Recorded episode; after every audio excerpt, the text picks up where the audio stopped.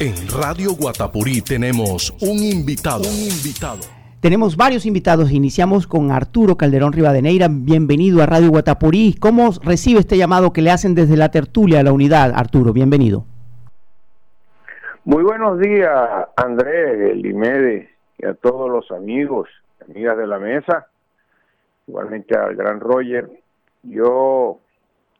Bueno, este escrito a uno le complementa todo lo que estamos buscando y me gusta porque yo estuve visitando la tertulia, de que no solamente sean los candidatos los que pongan la cara eh, con valentía, que pongan el pecho. Yo creo que Imedes tiene algo de razón, y es que Imedes aquí no estamos buscando cambiar un sillón por otro. Aquí yo creo que lo que estamos buscando es reconducir este departamento de inclusión y de oportunidades para la gente, que no se pueden quedar los contratos en una sola persona, como se quedaron las tre- los trescientos veintitrés kilómetros de pavimentación o de placahuellas. Hicieron una sola licitación, cuando ahí pudieron haber... Eh, ocurrido veinte o treinta licitaciones, porque eran tramos diferentes, en municipios diferentes y en grupos y en sitios totalmente veredas diferentes. Ahí hubieran tenido la oportunidad cien, cincuenta, cien empresas cesarenses para que el dinero circulara en esta economía que está deprimida y que trae como consecuencia el, el, el desempleo que hoy tenemos.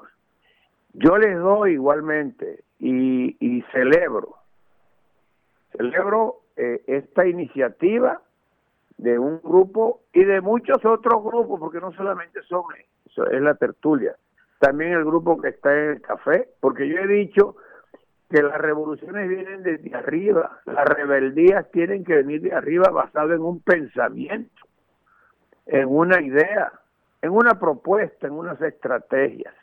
Por tal motivo, yo eh, desde el momento en que puse mi nombre, he llamado a los diferentes candidatos, antes de inscribirme, a que se vinieran a inscribir todos, y animé a varios que se inscribieran para darle fortaleza a este debate y posteriormente buscar esa juntanza que he dicho para que entre todos, en este momento histórico, porque son casi catorce partidos, movimientos de diferentes tendencias, pero que aquí no va a primar ideologías, sino la terminación de una vez por todas de esta forma de gobierno que es excluyente totalmente para los cesarenses.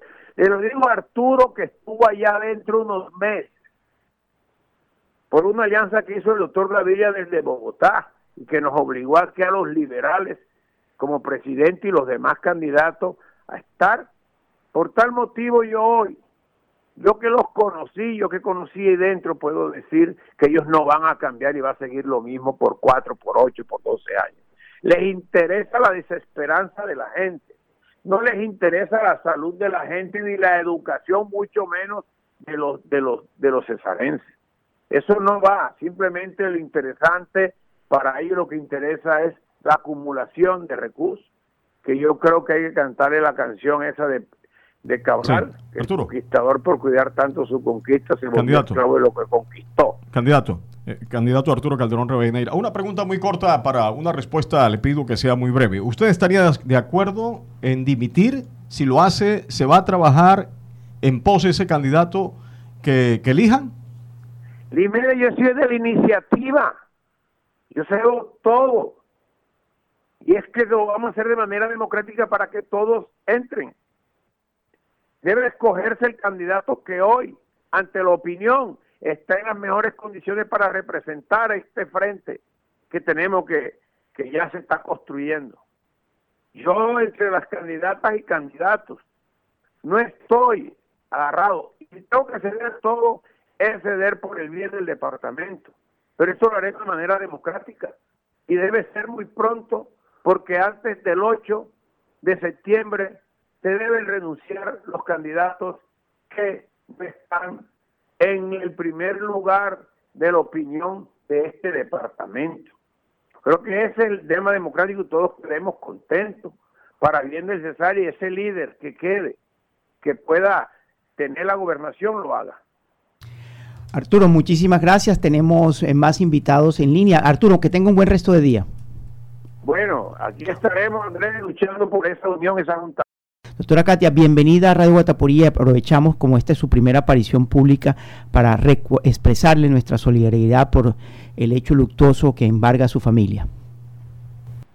Gracias, Andrés, por los sentimientos de solidaridad y la empatía que todos los medios de comunicación y mis colegas han mostrado frente a este hecho que enluta una familia. Gracias.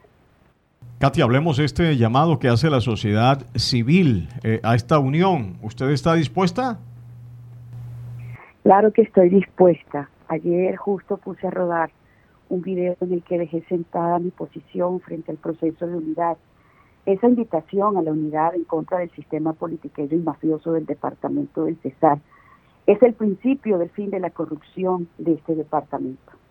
Es hora, es hora que los verdugos que han sometido a este departamento paguen por todo lo que ha pasado en esta región, por el atraso, por la desigualdad, por la pobreza, por la falta de oportunidades, y eso se va a cristalizar a través de este proceso de unidad. Yo creo fielmente en que si unimos fuerzas, unimos criterios y llegamos a un punto de encuentro, llega el fin de ese plan, llega el fin de esa crisis que tiene el departamento del Cesar sumido en los peores niveles de pobreza en esta región. Katia, ¿qué mecanismo propondría usted para elegir a un candidato único para enfrentar a la Casa de Gobierno? Bueno, tenemos que entender que aquí lo primero, María José, que hay que deponer son egos. Nuestro propósito como candidatos es recuperar el departamento del Cesar y lograr esa transformación que tanto deseamos los cesarenses. Para que todos los candidatos entiendan el proceso y acepten un resultado, debemos escoger un mecanismo democrático. Y creemos que el mejor mecanismo para lograrlo es una buena medición. Es una encuesta nacional que vaya respaldada por una contraencuesta, que cada delegado de cada candidatura pueda ser una de las personas que vigilen este proceso de encuesta, que cada candidato pueda delegar una persona especialista en temas de algoritmo y que pueda estar ahí como garante del proceso de cada campaña. Creemos que el mejor mecanismo puede ser una medición de una encuestadora nacional, ni siquiera regional, nacional, que nos garantice un proceso limpio y transparente para que quienes no ganen la encuesta puedan someterse, puedan acompañar este proceso. Qué bonito sería que el candidato ganador o la candidata ganadora salga a liderar esto, pero que el resto de candidatos nos repartamos por todo el departamento del Cesar en una sola voz a recuperar esta región. Son, Katia, muchísimas gracias por estar aquí en Radio Guatapurí. Que tenga un buen resto de día. Gracias, un abrazo a todos. Hola, muy buenos días, María José, Andrés Línez, Roger, a todo el equipo y a toda la audiencia de Radio Matapurí, un abrazo afectuoso. Bueno, eh, la respuesta, la primera pregunta obligada, eh, ¿cómo recibe usted este llamado a la unidad? Pues que ya se los había hecho el candidato Arturo Calderón, pero que ahora se los hace eh, la sociedad civil del departamento. Bueno, yo lo interpreto como la manifestación de la desesperanza de un pueblo que siente que eh, el modelo de gobierno que ha imperado en el Cesar durante los últimos años no es conveniente para las mayorías, que nos ha llevado al rezago, a la exclusión, y que es necesario absolutamente cambiarlo, y que también eh, mani- pues de alguna manera evidencia la preocupación que siente todo ese grupo social, porque se supone que estamos en una democracia, ¿no? Y en un ejercicio democrático, pues se supone que los ciudadanos, si en su mayoría perciben que ese modelo no les es conveniente, pues tienen la oportunidad de cambiarlo a través del voto popular. Pero también la sociedad, la sociedad que lo ha entendido, que ha analizado el proceso, sabe que la democracia se puede degenerar, se puede, se puede eh, afectar, cuando el dinero público se usa para hacer campañas políticas, cuando se aprovecha del desconocimiento de muchos pueblos, cuando se, se aprovechan del desconocimiento de la falta de información de mucha gente y sobre todo eh, violan las reglas electorales cuando hacen campañas excesivamente costosas que desbordan completamente los límites que imponen las reglas de juego, los límites electorales, los límites de gasto en campañas políticas. Deben salir con tantos miles de millones a constreñir voluntades a comprar caciques de pueblo en pueblo, a tener una publicidad desbordada, a mostrarse como los únicos que tienen la posibilidad de ganar, pues eso hace eh, genera un sentimiento en el pueblo que eh, lo, nos podría conducir al riesgo de elegir en esa falta de garantías. Entonces, eh, o a ir al debate sin, sin garantías. Entonces, bueno, eso es lo que interpreto, una, una desesperanza del pueblo del Cesar que se manifiesta a través de estos medios y que, por supuesto, yo creo que todos debemos escuchar. Candidata Claudia Margarita Zuleta, ¿qué mecanismo sugeriría usted para, para elegir un candidato entre ustedes, los alternativos, y usted también estaría dispuesta a dimitir? Bueno, mira, yo estoy de acuerdo absolutamente en que en un ejercicio donde podamos unir voluntades, unir esfuerzos, en un ejercicio donde podamos encontrar en nuestras propuestas políticas eh, los puntos que nos unen, en el cual, por supuesto, uno de ellos, creo que una de las cosas que más nos identifican es el deseo de cambiar el modelo político, el modelo que ha gobernado, excluyendo a las mayorías, enriqueciendo, enriqueciendo a pocos mientras empobrece a muchos, pues ese motivo pues, nos debería llevar y nos debe llevar, y yo estoy dispuesta a participar de un proceso que nos conduzca a unir esfuerzos en pro de conseguir la victoria y de luchar de mejor manera, de una manera más eficaz.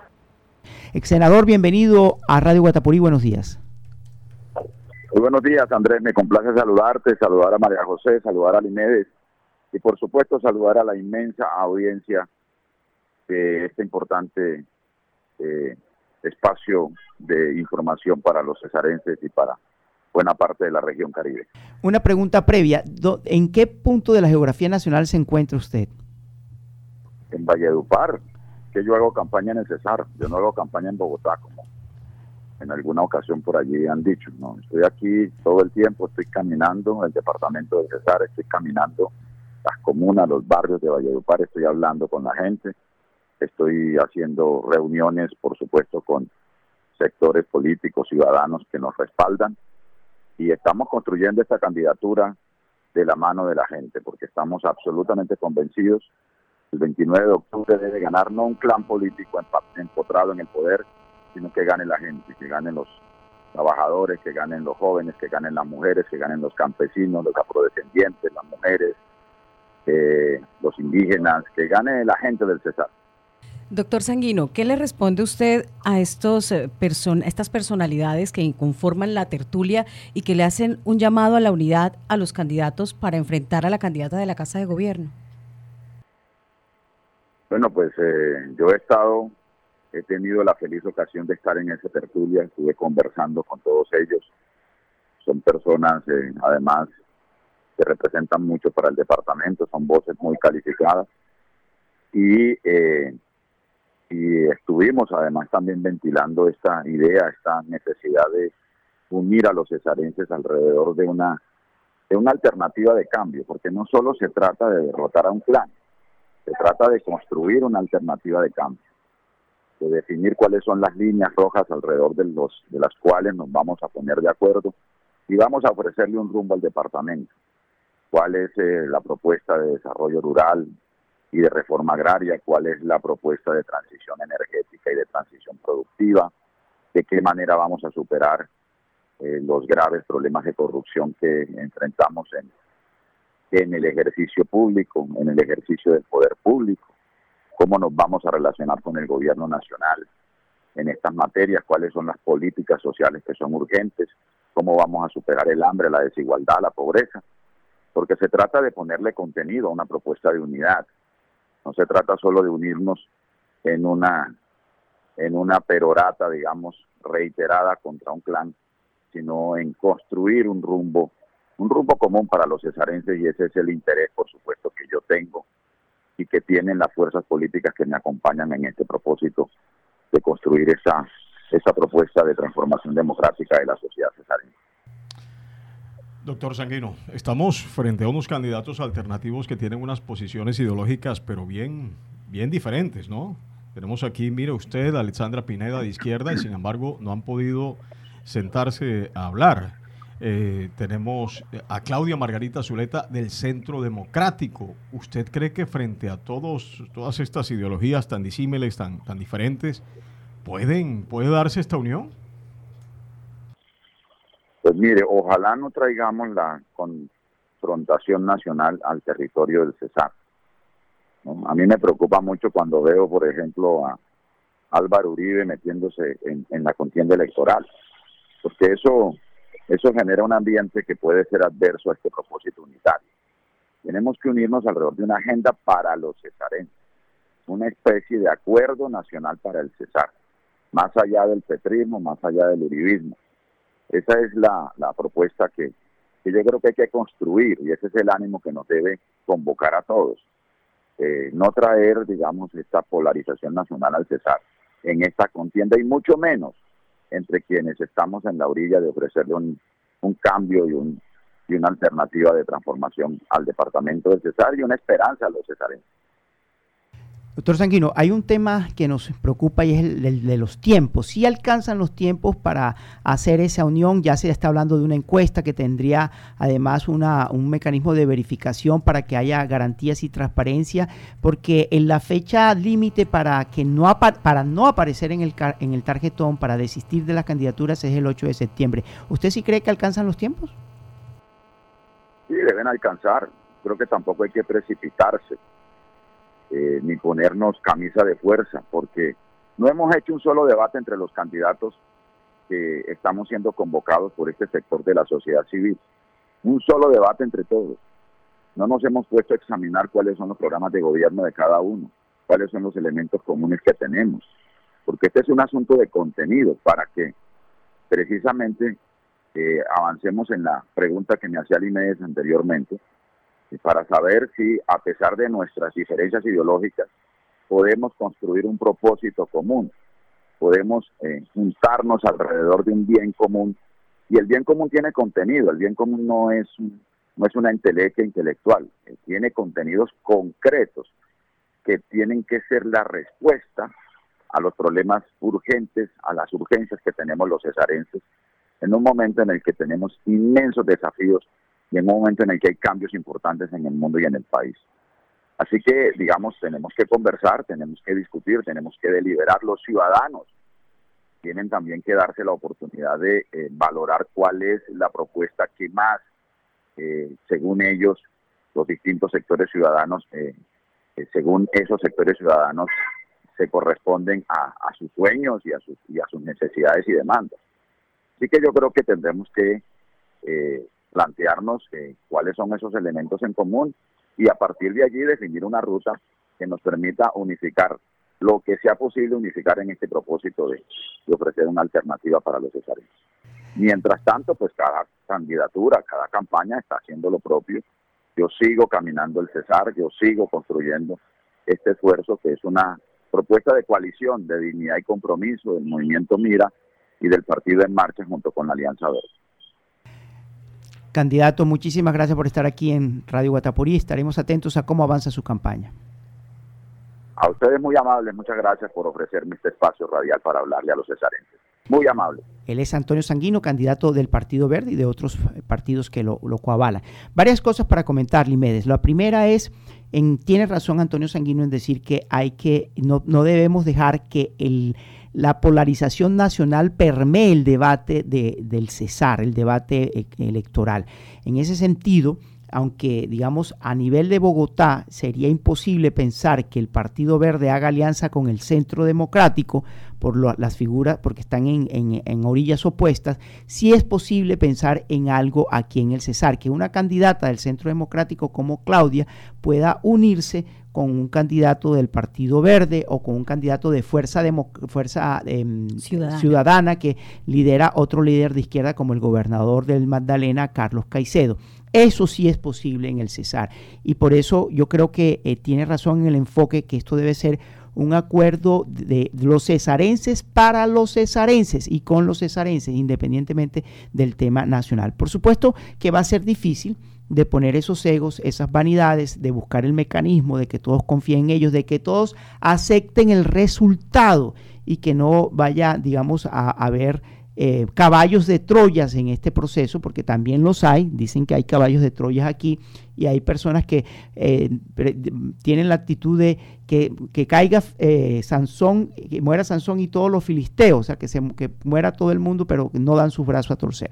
Ese es mi comentario. Vamos a ver cómo se va a desarrollando eso, qué receptividad tiene ese llamado que se le hacen desde este sector de la sociedad civil. Yo frente a eso, Andrés, le agrego la política como es dinámica, y la política, la política ya cuando se está en el, en la, en el terreno es que se, se, se, se vive uno verdaderamente lo que, la, la realidad, se percibe la realidad. Decanta ya de hecho esta posición de Antonio Sanguino la esperanza que inicialmente tenían algunos partidos cuando ganó Petro. Es que cuando gana Petro todo esto va a cambiar. Los que vienen son los de izquierda a gobernar también en los territorios. No es así. Y aquí queda claro, y los mismos petristas lo están reconociendo como Antonio Sanguino. La dinámica de la política local es totalmente diferente. Así que nos muestra eso primero una realidad. Y despacio que voy deprisa, más o menos se podría decir lo que, interpretar lo que dice el señor Antonio Sanguino. Él dice, no hay que acelerarse, pero hay que tomar una decisión, y dice que sí alcanzan los tiempos. A mí me parece que tienen que ponerse las pilas porque podría no alcanzarle los tiempos, porque mire lo que destaca Sanguino, no se han sentado todavía a, a debatir, no ha habido el primer debate para que la gente tenga la posibilidad de analizar las propuestas de cada candidato, y frente a eso pues tampoco se puede tomar una decisión loca con una sola misión, que es no, no dejar llegar a la Casa de Gobierno nuevamente al poder sin haber analizado si es que verdaderamente tienen coincidencias en las propuestas. Aquí también va a ser eh, fundamental el papel que va a jugar la tertulia, porque no solo es soltar la propuesta, uh-huh, sino también motivar esos escenarios de encuentro para que puedan lograr algún acuerdo. Y pues el tiempo les está en contra. Sí, sí, les está soplando en la, en la nuca. Y es candidata a la gobernación del Cesar. Doctora Alessandra Pineda, muy buenos días, bienvenida. Muy buenos días, Andrés, Imedes, toda la mesa de trabajo y por supuesto a todas las personas que nos escuchan en este momento.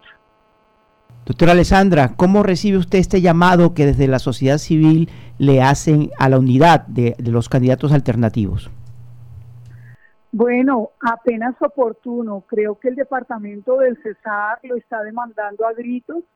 Eh, necesitamos una unidad en torno a resolver los problemas que se han vuelto eternos en nuestro departamento y que hoy tienen al Cesar con los peores indicadores de pobreza. Son casi, Andrés, setecientos cincuenta mil cesarenses que viven en condición de pobreza y un porcentaje importante prácticamente en condición de, de miseria, que si no tienen para el desayuno, eh, eh, no tienen cómo mandar a los hijos a estudiar, en fin, los problemas sociales que tiene el departamento son grandes. Nosotros necesitamos romper esas cadenas que tienen atado al departamento del Cesar y este es el momento. Yo... Eh, he demostrado mi interés, mi, des, mi, mi decisión en torno a la necesidad de unificar eh, eh, todas estas apuestas. Eh, yo sé que entre todos los candidatos hay puntos de encuentro porque no dudo que todos quieran el bienestar para el departamento y esa eh, debe ser el principal eje de una unidad, resolver los problemas sociales que se han vuelto eternos y que hoy tienen al departamento con los peores indicadores, no solamente de pobreza, sino de inseguridad, violencia y demás problemas, el tema, las problemáticas que hay de agua potable, alcantarillado, etcétera, que se ha apostado más a invertir en ladrillo y cemento, en, en megaobras que son importantes, sí, pero que le dupl- no es un secreto para nadie que le duplican y les triplican los precios para robarse los recursos que son del pueblo, y eso es lo que el pueblo del Cesar debe entender, que los recursos que se manejan a través de la gobernación son de la gente, son del Cesar y no de unos cuantos. Doctora Alessandra Pineda, muchísimas gracias, estaremos atentos a cómo de- se desarrolla este proceso de-, de unidad y estaremos atentos a su campaña. Que tenga buen día. Gracias.